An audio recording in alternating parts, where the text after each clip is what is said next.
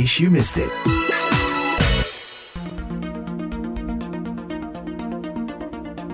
Dampak pandemi dengan berbagai pembatasan untuk membendungnya tidak terelakkan dialami oleh orang di seluruh dunia termasuk juga tentu saja di Indonesia dan dampak pada ekonomi telah kita rasakan bersama. Namun bersamaan dengan itu juga muncul di sana sini individu maupun kelompok individu yang punya gagasan atau gerakan untuk menunjukkan kepedulian kepada sesama. Dalam hal ini misalnya di Jakarta ada sekelompok individu yang membuat gerakan gerakan yang dinamakan Gerakan Etalase Nasi Gratis atau disingkat GENG. Gerakan itu sudah ada cabang-cabangnya di 57 kota di 30 provinsi di Indonesia. Nah, untuk itu kami menghadirkan seorang sosiolog untuk memberikan wawasan dan perspektif dari sudut pandang sosiologi tentu saja. Dan dia didampingi oleh seorang ilmuwan ekonomi yang juga diharapkan bisa urun rembuk gitu ya, mungkin dari perspektif ekonomi. Baik, segera kita temui tamu kita pada pagi hari ini. Pertama, Christian Tamtomo, PhD, dosen sosiologi dari Universitas Atmajaya, Yogyakarta. Dan kedua, Alosius Gunadi Brata, PhD, dosen ekonomi juga dari Universitas Atmajaya, Yogyakarta. Sebelum saya mulai, mungkin ada tambahan, silahkan. Terima kasih.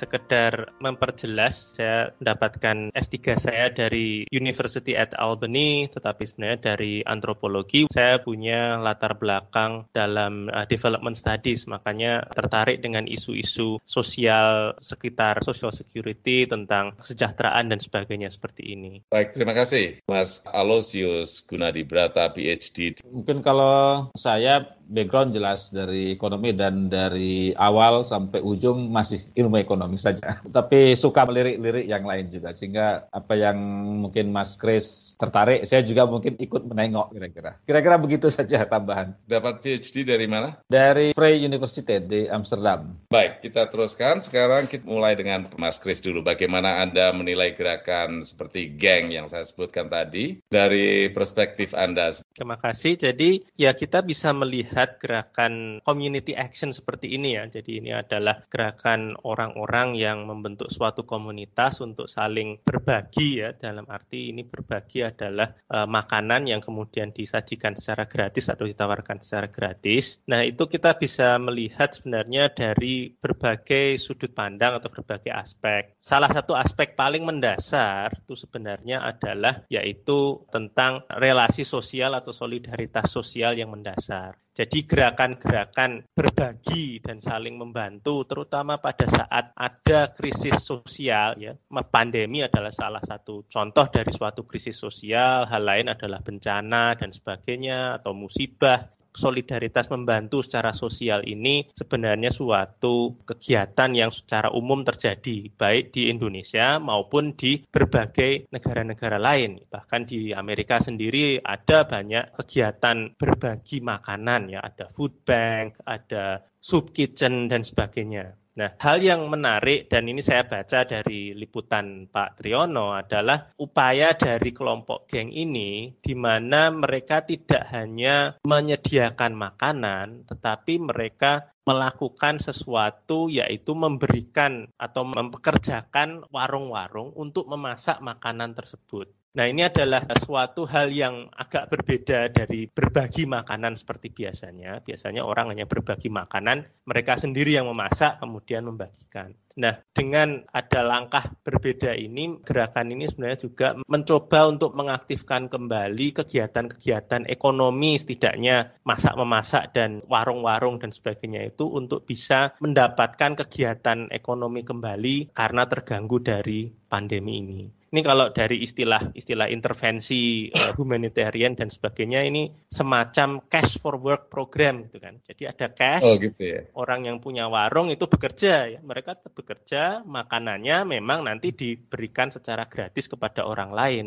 Tapi selalu ya. kita harus ingat bahwa gratis itu sering kali hanya at the point of delivery. Ya, orang yang memasak di sini tetap dibayar. Nah, itulah sebenarnya aspek inovasi yang menurut saya agak menarik dari gerakan ini. Mereka sadar bahwa tidak hanya sekedar berbagi makanan, tetapi juga setidaknya membantu untuk memulihkan kegiatan ekonomi dari berbagai warung-warung ini. Dr. Eh, Gunadi Brata mungkin bisa berkomentar sebenarnya seberapa parah dampak pandemi ini terhadap perekonomian di Indonesia secara singkat ya dan juga dampak terhadap masyarakat bawah terutama dalam hal ini sektor non formal seperti pedagang kaki lima atau katakanlah dalam hal ini yang mendapat pesanan misalnya dari geng itu adalah warung-warung kecil, warung makanan. Jelas pandemi ini langsung menabrak situasi kota sehingga segala aktivitas ekonomi yang pusatnya ada di kota itu langsung terkena dalam hal ini yang paling langsung merasakannya adalah mereka yang beraktivitas di sektor informal, termasuk tadi para pedagang makanan semacam itu. Walaupun tidak selalu warung Tegal itu artinya kecil ya, mungkin statusnya informal, tapi skalanya mungkin juga gede. Tapi yang pasti adalah ketika ini terdampak dan tidak ada solusi yang muncul untuk memulihkan aktivitas mereka, ini memang rentetannya bisa menjadi panjang karena di belakang dari pelaku warung-warung itu juga ada sekian pekerja. Di belakangnya lagi ada sekian uh, pemasok bahan baku misalkan sampai mungkin ujungnya sampai ke desa sehingga adanya upaya untuk mengaktifasi semacam tadi yang tadi istilahnya Mas Kris itu sebut apa ya intervensi dari sisi non government seperti ini ya kira-kira ya itu hal yang menarik dan pertanyaannya bagi saya adalah seberapa kuat ini prosesnya akan berlangsung yeah, seberapa lama mereka berlangsung karena masing-masing juga struggling dengan situasi ini saya kira mungkin itu saja dulu tambahan saya sebenarnya mungkin saya bisa follow up sedikit seberapa berarti sebenarnya itu? Maksudnya bagi warung-warung tadi? Saya tidak tahu besarannya berapa ya mereka alokasikan. Tapi kalau dibilang itu betul-betul mengembalikan ke situasi sebelumnya, saya kira enggak. Tapi kalau itu bisa menjaga supaya dia tidak ambruk total gitu, kira-kira. Itu masih mungkin. Minimal supaya kompor itu menyala dan yeah. ada makanan yang bisa dikonsumsi sendiri oleh para pekerja di warung-warung itu juga. Oke, Mas Kris, tadi Anda sebutkan solidaritas seperti ini kan muncul dan timbul di mana-mana ya, termasuk di Amerika yang ada di sini dan itu sudah established dan itu tidak hanya muncul pada saat pandemi ya. Tapi kalau ini gerakan seperti di Indonesia ini kan khususnya pas pandemi ini ya. Anda sudah sebutkan tadi di mana-mana di Indonesia juga, tapi apakah ini sesuai dengan sifat orang Indonesia sebenarnya? Walaupun selama ini tidak tampak seperti kalau di Amerika sini kan sudah lembaga gitu. Sebenarnya kegiatan-kegiatan seperti ini sudah ada sebelum pandemi. Jadi berbagi nasi bungkus, misalnya di Jogja itu beberapa tahun yang lalu, kalau tidak salah dua tahun yang lalu sebelum pandemi, mahasiswa saya ada yang menulis ya, tugas kuliah itu untuk membahas tentang orang yang bagi-bagi nasi bungkus di Jogja. Jadi mereka berkeliling melihat orang-orang apa orang pengemis di pinggir jalan atau pemulung dan sebagainya mereka membagikan nasi bungkus tersebut kepada orang-orang ini.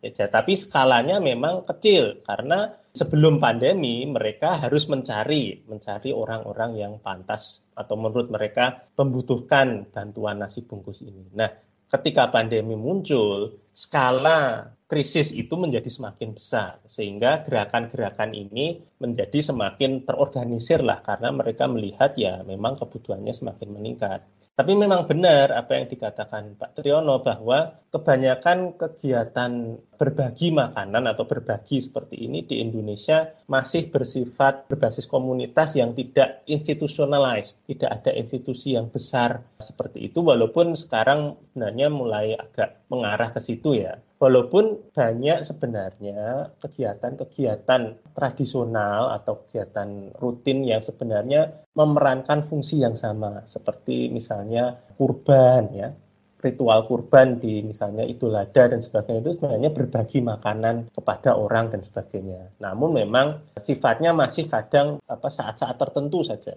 Sedangkan di tempat-tempat lain sudah menjadi terinstitusionalkan sebagai upaya membantu orang-orang yang sedang menghadapi kesulitan ekonomi maupun kesulitan sosial.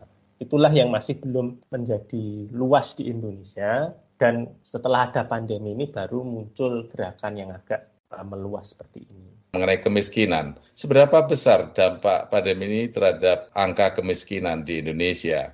Ya, kalau dari kemiskinan itu jelas dia menambah dan terutama ini di lokasi perkotaan. Jadi tingkat kemiskinan yang sama-sama menjadi lebih parah, tapi tingkat keparahannya itu lebih terasa di perkotaan itu satu. Kedua, secara bersamaan itu ketimpangan menjadi makin tampak. Contoh saja dengan dunia digital sekarang, ada yang betul-betul bisa mengeksploitasi kemampuan digital, ada yang lain betul-betul hanya mengkonsumsi itu saja, artinya dia spend saja uang untuk keluar. Nah, ini distannya menjadi makin gede.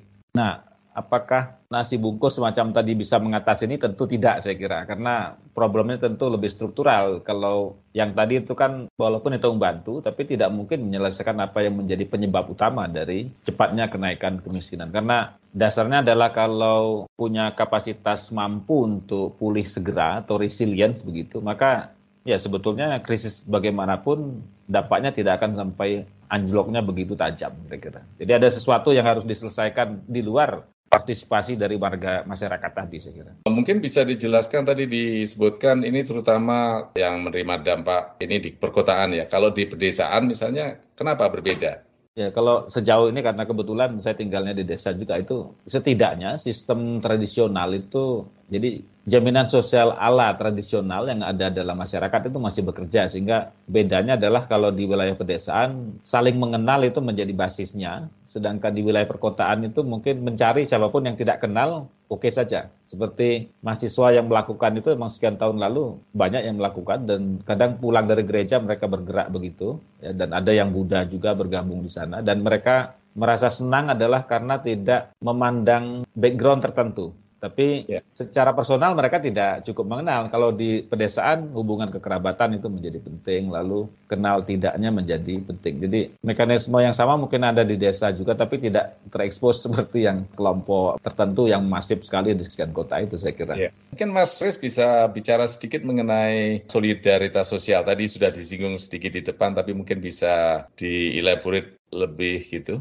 Jadi mungkin satu hal menambahkan tentang kondisi dampak kemiskinan di pedesaan juga perlu diingat bahwa terutama kalau pedesaan yang masih bergerak pertaniannya orang-orang desa setidaknya masih bisa mendapatkan penghidupan dari bercocok tanam atau akses terhadap alam untuk income untuk pemasukan makanan itu masih bisa. Sedangkan kalau di kota mereka tidak punya lahan, mereka tidak bisa mengolah tanah sehingga harus menggunakan ekonomi uang untuk mendapatkan makanan. Sehingga lebih terdampak pandemi ini yang mendisrupsi berbagai ekonomi uang itu. Nah, lebih menjadi pelik lagi di perkotaan di mana relasi sosial cenderung tidak seerat atau tidak berdasarkan persamaan latar belakang maupun kekerabatan di pedesaan ya. Sehingga orang-orang di perkotaan ketika mereka mengalami masalah ekonomi mereka benar-benar harus mencari upaya untuk menghadapi itu terutama bergulat dengan ekonomi uang itu tadi ya. Mereka tidak bisa macul atau tidak bisa bertanam dan sebagainya karena tidak punya lahan ya. Sehingga ketika muncul solidaritas-solidaritas antar warga ini baik itu antar warga yang berbasis kampung maupun ini kan lintas ini yang geng ini kan istilahnya sudah lintas kampung lintas kelas sosial itulah yang kemudian bisa membantu mereka setidaknya mengganjal perut lah jadi salah satu hal yang saya salut dari liputan terhadap geng ini tidak mengatakan bahwa ini mengentaskan kemiskinan. Ya memang nggak akan. Ini hanya mengganjal perut. Tapi bagi orang yang dalam kondisi yang sulit, mengganjal perut itu sudah lumayan. Besok masih bisa berjuang lagi, tetapi memang masalahnya jauh lebih besar sehingga solidaritas sosial, terutama seperti geng ini yang berbasis komunitas antar orang ya, itu kan skopnya ya walaupun mereka bisa memberi ribuan nasi bungkus, tapi skopnya juga tidak akan luas ya. Kebutuhan orang tidak hanya nasi bungkus saja, ada kesehatan, ada pendidikan dan sebagainya. Nah, kebutuhan selain nasi bungkus inilah yang agak susah dipenuhi hanya dari solidaritas sosial antar komunitas perlu suatu sistem yang skalanya skala populasi ya nasional. Nah, itulah sebenarnya berbagai sistem-sistem social security yang berbasis negara dan sebagainya. Tujuannya adalah mengumpulkan sumber daya setingkat populasi yang jauh lebih mampu menghadapi kebutuhan-kebutuhan selain makan itu tadi. Ya, mungkin bisa diteruskan karena itu mau tidak mau ada hubungannya dengan ekonomi. Silakan yang ahli ekonomi. Mungkin saya menambah saja. Jadi seperti pandemi ini kan sebetulnya satu risiko yang terjadi ya. Dan risiko itu ada yang bersifat individual, ada yang melanda komunitas atau bahkan skala gede semacam ini. Sehingga kalau seperti sakit itu adalah risiko personal, itu bisa ditanggung oleh tetangga, oleh saudara. Tetapi ketika satu peristiwa itu menabrak nyaris semua, maka tidak mungkin solusi itu muncul dari masyarakat sendiri. Harusnya ada satu skema yang lebih sistematis untuk mengatasi itu. Karena risiko melanda semua, artinya bahkan negara ekonomi pun bisa kena. Nah, dalam konteks ini maka memang seperti Mas Kris tadi sampaikan, model-model social security yang lebih terencana itu tampaknya memang harus dipikirkan secara serius sekaligus dalam konteks ini mungkin database itu menjadi sangat penting karena kadangkala programnya ada tetapi ke mana mau mengalir kacau lagi. Dua hal ini menjadi saling terkait saya kira. Mungkin ada hal-hal lain yang ingin ditambahkan Mas Kris silakan. Ya saya hanya menambahkan bahwa di satu sisi memang gerakan-gerakan seperti ini akan muncul dan itu menunjukkan bahwa walaupun dalam situasi pandemi dan sebagainya secara umum ya manusia itu sebenarnya bersedia ya saling membantu saling saling menolong sama lain. Namun memang kita tidak bisa kemudian mengatakan karena ada gerakan seperti ini maka sudah ada upaya dan sebagainya. Itu kita harus realistis bahwa itu tidak cukup ya bahwa walaupun memang membantu mengganjal perut itu baik, tetapi ada kebutuhan-kebutuhan lain yang perlu dipikirkan dan sebagainya. Ya kemarin kalau tidak salah ketika pandemi menghantam Indonesia itu selain aspek ekonomi dan sebagainya kelihatan juga misalnya infrastruktur kesehatan dan sebagainya itu ternyata masih kurang memadai di Indonesia. Nah itu tidak mungkin orang-orang seperti geng yang menyumbang oksigen atau apa tidak akan mungkin cukup menambal itu yaitu perlu suatu perencanaan yang lebih dalam sehingga salah satu yang bisa kita pelajari dari pengalaman pandemi ini ada banyak aspek infrastruktur sosial kita yang sebenarnya masih perlu diperkuat untuk menghadapi berbagai shock-shock sosial ekonomi baik pandemi maupun bencana dan sebagainya. Ya, menyambung saja tadi yang peran negara. Jadi dalam kacamata sini ya sebetulnya negara itu hadir harusnya mengurus rakyatnya. Tapi ketika banyak warga masyarakat itu harus turun saling membantu, itu satu memang merefleksikan kita sebagai manusia itu memang masih mau saling membantu. Tapi di sisi lain mungkin juga dilihat sebagai itu ada ruang kosong yang tidak cukup dimasuki oleh negara. Nah pertanyaannya adalah kapan negara mau kembali mengurus itu? Walaupun kita sama-sama tahu dalam situasi yang sulit semua harus membantu negara maupun masyarakat. Tapi itu artinya refleksinya adalah persiapkan andai suatu saat terjadi lagi hal semacam ini pemerintah harus lebih siap untuk mengomandani warganya kira-kira gitu. Baik, sekali lagi terima kasih untuk Christian Tamtomo PhD dan Alosius Gunadi Brata PhD keduanya dari Universitas Atmajaya di Yogyakarta yang telah bersedia meluangkan waktu dan berbagi bersama pendengar semuanya dalam acara Encase You Missed It VOA. Acara ini bisa diakses melalui website kami di www.voindonesia.com atau disimak lewat radio-radio afiliasi di seluruh Indonesia dan tentu saja melalui podcast in case you missed it.